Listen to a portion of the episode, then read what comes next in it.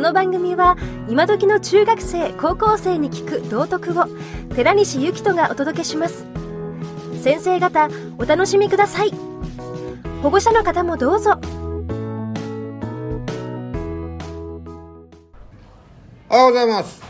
今日は運動会の練習ってことでえっ、となんかね洋服が山盛りになる人とか床に落ちる人とかいるみたいですけどあのー今技術工作部の、部員にね推薦図書をねとしてねおすすめしてる本があるのね。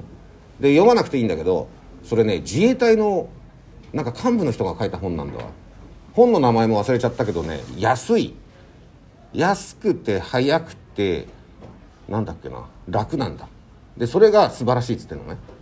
でねその本の話の中にねあの自衛隊での中で洋服脱いだ時にどうするかって話があってえっ、とね脱いだ順番にね畳んで置いていくんだって。言ってることいい？だから皆さんだったら学生服脱いだら学生服を一番下に置くんだって。でその次にズボン脱いだらズボンをその上にきれいに畳んでおくんだって。言ってることいい？ワイシャツ脱いだらワイシャツをきれいに上に置くんだって。で、えー例えばジャージに着替える。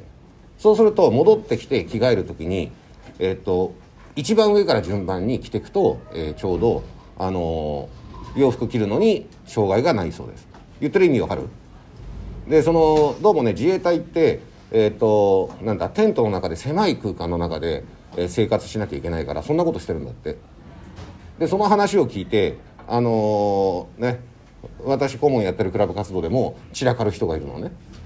でそんな視点で見るとねあの着替えたものをねすぐね置いて上に積み重ねていくとあのーなんか見てるとささっきの感じだとさ他人のジャージとワイシャツと混ざっちゃいそうじゃん？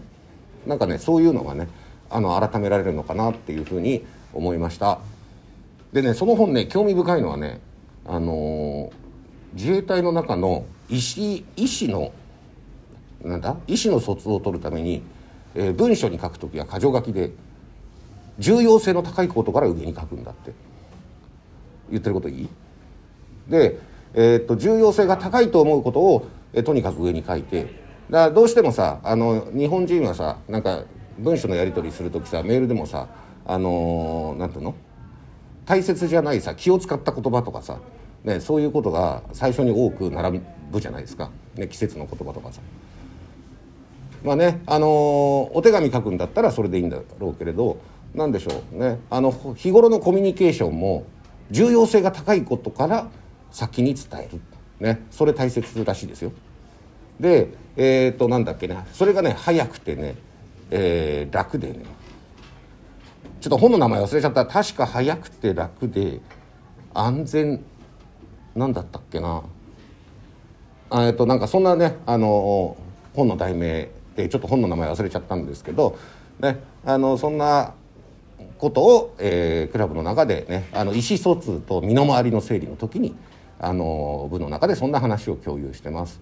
あの皆様もねあの散らかる人はぜひ試してみましょう。以上でした。